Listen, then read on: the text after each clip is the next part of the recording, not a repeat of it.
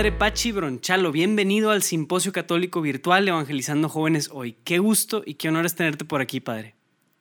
Pues Diego, muchísimas gracias, que, el placer es mío eh, y qué maravilla esto de las redes para podernos conectar tan lejos y un saludo y un abrazo a todos los que nos están siguiendo a través de las pantallas. Encantado de estar aquí. Y estoy seguro que va a ser un tiempo de mucha gracia y bendición, Padre. ¿Te parece si hacemos una oración para comenzar? Sí, claro, la hago yo, la haces tú. Adelante, Padre, hazla tú.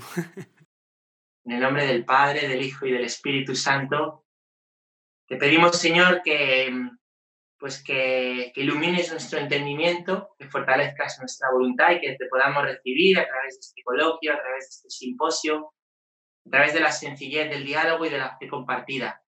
Padre nuestro, que estás en el cielo, santificado sea tu nombre. Venga a nosotros tu reino. Hágase tu voluntad en la tierra como en el cielo. Danos hoy nuestro pan de cada día. Perdona nuestras ofensas, como también nosotros perdonamos a los que nos ofenden. No nos dejes caer en la tentación y líbranos del mal. Amén.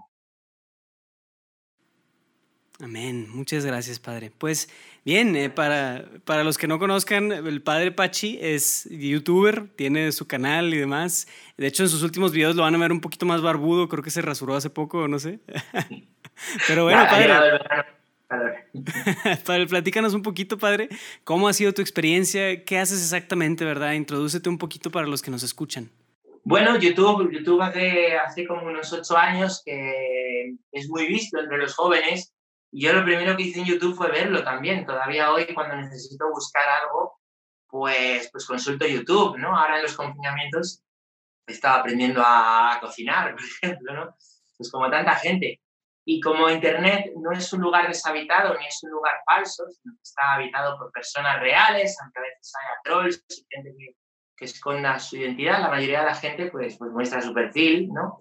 Eh, la realidad de lo que pues, es una persona real que está ahí, pues también eh, hay, personas con, con, sed de Dios y, jóvenes con sed de Dios. Y yo viendo a los jóvenes, pues, pues esa inquietud por buscar en YouTube, vídeos en YouTube, pensé, oye, pues vamos a hacer también algo para que la iglesia esté aquí y el testimonio de Dios pues también está, esté aquí. Así que me lancé hace cuatro años a abrir el canal y, bueno, pues hacer ahí vídeos eh, hasta hoy. Súper bien, padre. Y bueno, yo creo que puede ser algo muy como normal tal vez el que haya tal vez cierta resistencia a eso. O sea, no sé si como decir, personas que no están acostumbrados a ver a un padre en YouTube y sobre todo un padre que yo he visto tus videos y eres, eres muy como, no extrovertido, pero sí muy expresivo, muy como que así y demás. Y no sé si para algunos puede ser como que, oye, no, un padre debe de ser así súper, así, no sé si como con cierta, cierta compostura y demás, que puede haber cierta resistencia, pero no sé si esa haya sido tu experiencia de ver como resistencia.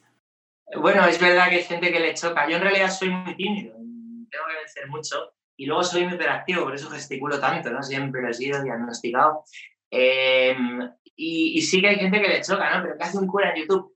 Pero la mayoría de la gente, pues luego lo normaliza y, y, lo agradece. Igual que vas por la calle, vas en el metro y es un cura, pues, pues oye, pues, pues también aquí, eh, pues, pues estamos algunos curas, igual que en la vida real, tampoco somos muchos, pero estamos, pues de igual manera en YouTube tampoco somos muchos, pero pero ahí estamos también los sacerdotes. La iglesia quiere estar donde están las personas. Ándale. Exacto, yo creo que eso es muy importante, como el estar presente ahí donde sea que están ellos, sin apegarnos tanto a que, oye, pues vengan ellos a nosotros, sino más bien nosotros a ellos. Eso es ser una iglesia en salida.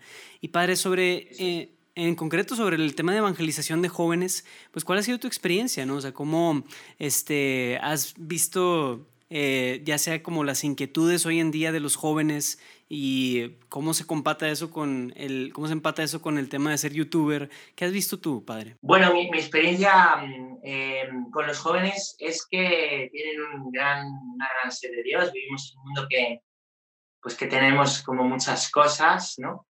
Eh, que intentamos callar la voz de Dios con muchas cosas, ¿no? Eso puede llevar a los jóvenes al materialismo o a adicciones, ¿no? como una automedicación a la, sed del alma, a la sed del corazón, que solo llena a Dios. Mi experiencia es que los jóvenes son, son radicales, quieren radicalidad y quieren coherencia, que se les presenten las cosas así y, que hay que decirles la verdad y ellos lo, lo agradecen. Muchos están muy heridos, profundamente heridos, y hay que decirles la verdad de lo que les pasa, con misericordia, porque donde hay una herida, como dice el Papa, hay, hay misericordia. Entender a la luz de Dios lo que les pasa y que Dios es misericordioso, les busca, les sana, pues hace que entren en un camino, que es el camino que hicieron los apóstoles, de, conocimiento de Dios, de sanación, que también ellos luego se conviertan en, evangelizadores de, de, otros jóvenes. Mi experiencia es que el Evangelio casa con el corazón humano aunque hoy tengamos Netflix y pulseras que nos cuentan los pasos y parece que todo está muy medido y que podemos ser felices solos, no es verdad. El corazón del hombre y de la mujer es el mismo que hace dos mil años. Cristo apasiona, el Evangelio apasiona, los jóvenes lo necesitan y así es cuando se ve Ándale, excelente. Yo creo que ver personas también como del testimonio de ver a alguien que está fascinado por el Evangelio, pues es vital, es importantísimo eso hoy en día, Padre. Eh, digo, para, nada más una pregunta que se me acaba de venir a la mente, pero eh, ¿eres sacerdote diocesano? ¿Cuánto tiempo llevas de ordenado? ¿En qué diócesis perteneces, Padre? Pues sí, soy, soy diocesano. Mi diócesis es, Getafe. Getafe es una diócesis que está en el sur de Madrid, el sur de Madrid como, como las grandes capitales del mundo, está llena de ciudades, dormitorios, donde la gente que trabaja en la capital está. Eh, y soy sacerdote desde hace casi ocho años. En octubre van a ser ocho años. Siempre he estado eh, pues en una ciudad de mi diócesis que se llama Valdemoro, ¿eh? una ciudad pues, pues joven, donde hay muchos jóvenes. y bueno, pues, pues aquí es donde yo soy de, de cerca, de otra ciudad, es donde el Señor me llamó y, aquí es donde, donde sirvo y vivo pues con alegría eh, pues el, ministerio.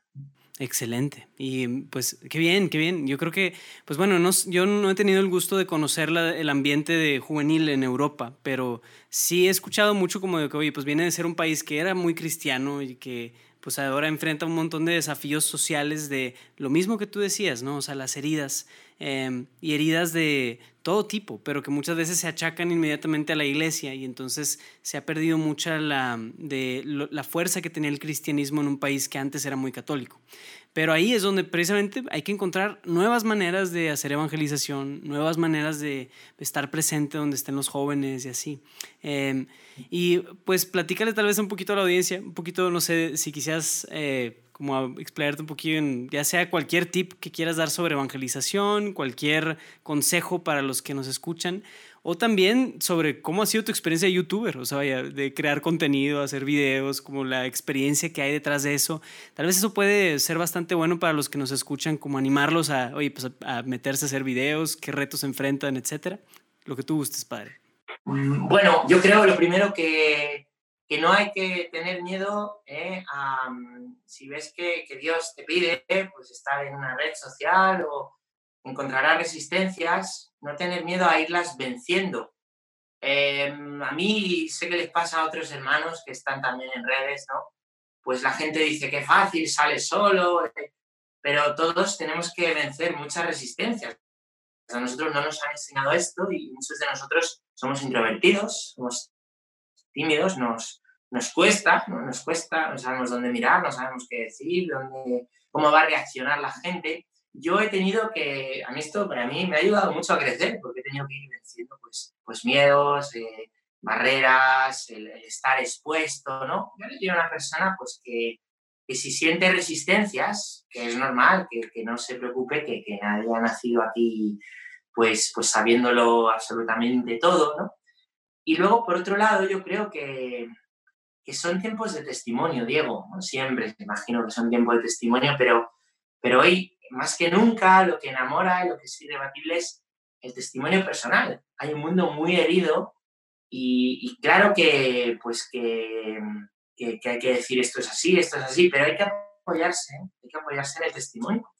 Una persona que ha sufrido, que tiene una herida en su familia, si tú le dices, ah, eso no es nada, o tienes que hacer esto, y eso es por esto, la destrozas. Pero ¿y si tú también estás herido en tu familia? Díselo, oye, pues a mí me ha pasado esto escúchala, que, que, lo eche, que eche toda esa amargura que lleva dentro y dile, pues a mí me pasa lo mismo que a ti. Y yo lo he visto así, a mí Jesucristo conmigo ha hecho esto. Dale esperanza, el testimonio siempre da eh, pues mucha esperanza. Yo creo que hoy hay tanta vida tan rota, ¿eh? Eh, pues que es muy, necesario hablar de uno mismo y no olvidar que el Señor pueda llamar a, los cojos, a los ciegos, y a los sordos, y a los leprosos y a, y a los tontos a los heridos de la vida y, que nosotros somos de esos, que no somos los cristianos mejor que nadie. El Señor ha tenido pues, misericordia y le hemos conocido y eso es para compartirlo. Genial. Y de ahí salen dos preguntitas, padre, o sea, que pueden ser muy, muy, muy comunes. O sea, digo que he, trabajado también con jóvenes y demás. una de las primeras preguntas que la, la, la, gente hace es como que, pues yo no tengo, por así decirlo, un, un, testimonio de conversión, así como que yo no vengo de, de las drogas o de asesinar a una persona ni nada por el estilo. Entonces, ¿qué fuerza puede tener mi testimonio de conversión? ¿no? Si yo siempre, simplemente fui un católico promedio y luego me convertí. Entonces, esa, esa parte de dar un testimonio convincente qué significa para ti, ¿verdad? Y que nos compartas un poquito de eso. Y lo segundo puede ser, este, ¿qué hay de quienes sí queremos dar testimonio, pero seguimos cayendo en mismos vicios y cosas y problemas y pecados que hace 5 o 10 años, ¿verdad? O sea, ¿cómo podemos tal vez encontrar que Dios a pesar de eso nos llama? ¿Qué opinas tú, padre? Qué bueno, Diego. Pues, pues mira, yo a esas dos preguntas, la primera diría que no hay que inventarse el testimonio, que no hace falta haber estado en las drogas o haber sido un alcohólico o haber vivido en la calle. Hay gente que se ha convertido y tiene esa historia y es tremendo, y gente que está en ese mundo y esa historia le va a ayudar muchísimo, pero hay mucha gente, como llamas tú, promedio, ¿no? Eh, pues que a lo mejor pues no, no, tiene esos grandes problemas o sufrimientos, pero hay otros, ¿no? Eh, hay, otros, hay otros problemas, hay otros sufrimientos pues, pues, pues se me ocurre, ¿no? Pues mucha gente hoy está comida pues todo el día con el móvil, sin la vida sin sentido, o un enganche a la pornografía, o, personas que, pues que, que, viven una continua apatía, en una vida que les presenta una serie de cosas que tienen que hacer, la autoestima. Yo creo que hay un montón de cosas que son heridas de hoy, que no nos parecen grandes testimonios, que muchísima gente tiene y, estoy seguro pues que todos tenemos algo donde Dios nos ha sanado. Lo que pasa es que no nos parece tan espectacular como, pues, como esos testimonios que leemos a veces que, que, son, que son admirables, ¿no? Pero, pero siempre hay algo con tu propia vida. O a lo mejor, fíjate, a mí me ayudó mucho pues, pues una persona que me dijo, yo tengo una familia católica, siempre he ido a la iglesia y un día vi que tenía que dejar de vivir de la fe de mis padres.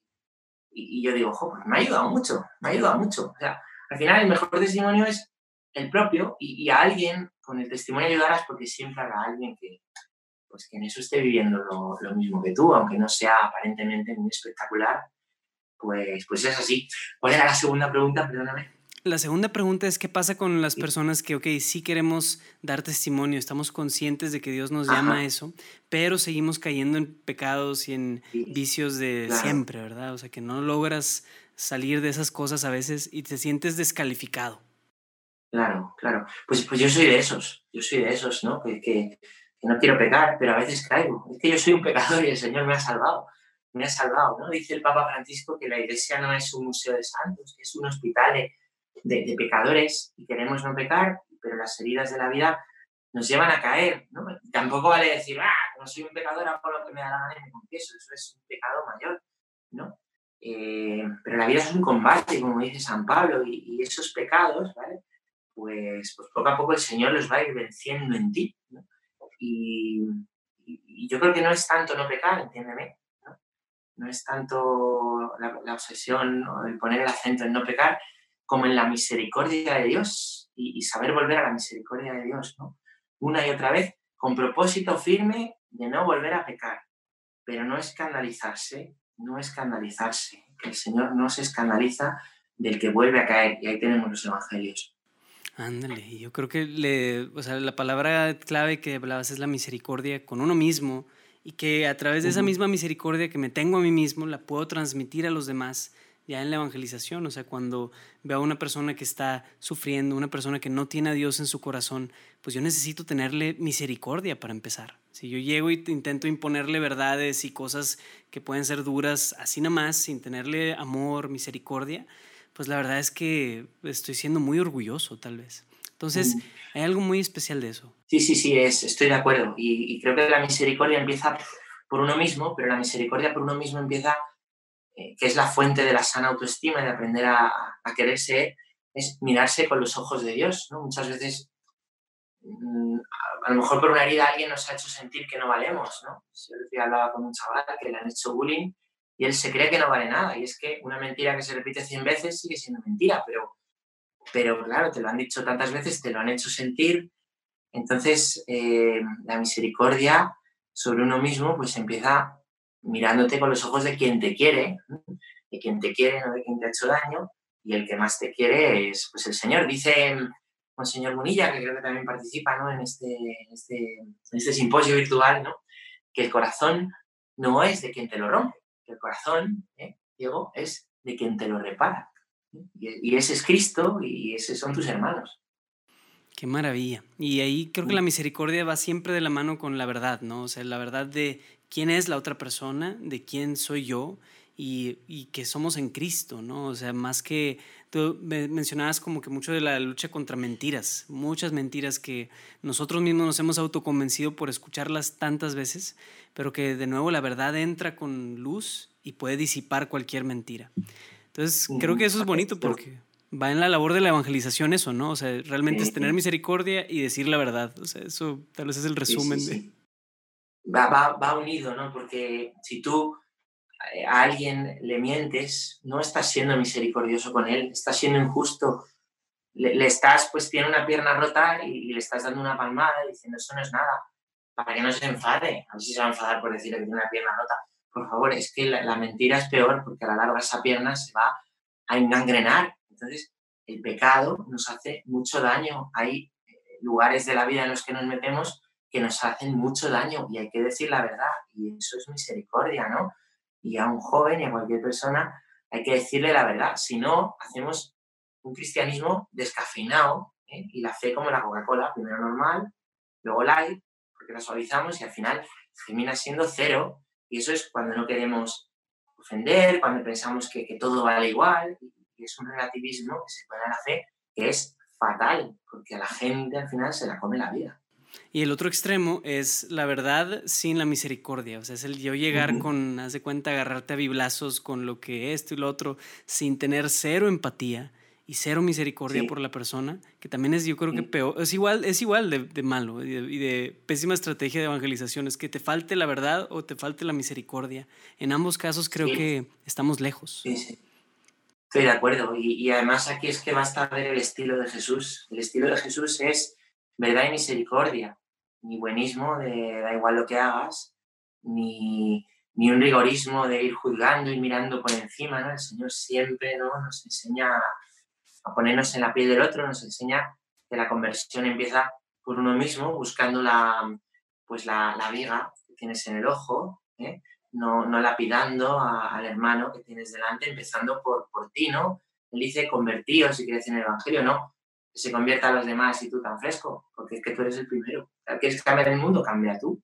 Excelente, padre. Wow, yo creo que hemos hablado de bastantes cositas ya entre, pues, entre testimonio, entre ser youtuber, entre verdad y misericordia. Este, yo espero que la gente siga, nos esté siguiendo el rollo, pero los, los puntos centrales yo creo que se va en ese mensaje, amigos. la dupla o de verdad y misericordia en el proceso de evangelización es crucial y vital, sea lo que sea que Dios te esté pidiendo, ya sea ser youtuber o sea simplemente ponerte a evangelizar en tu parroquia o algo así.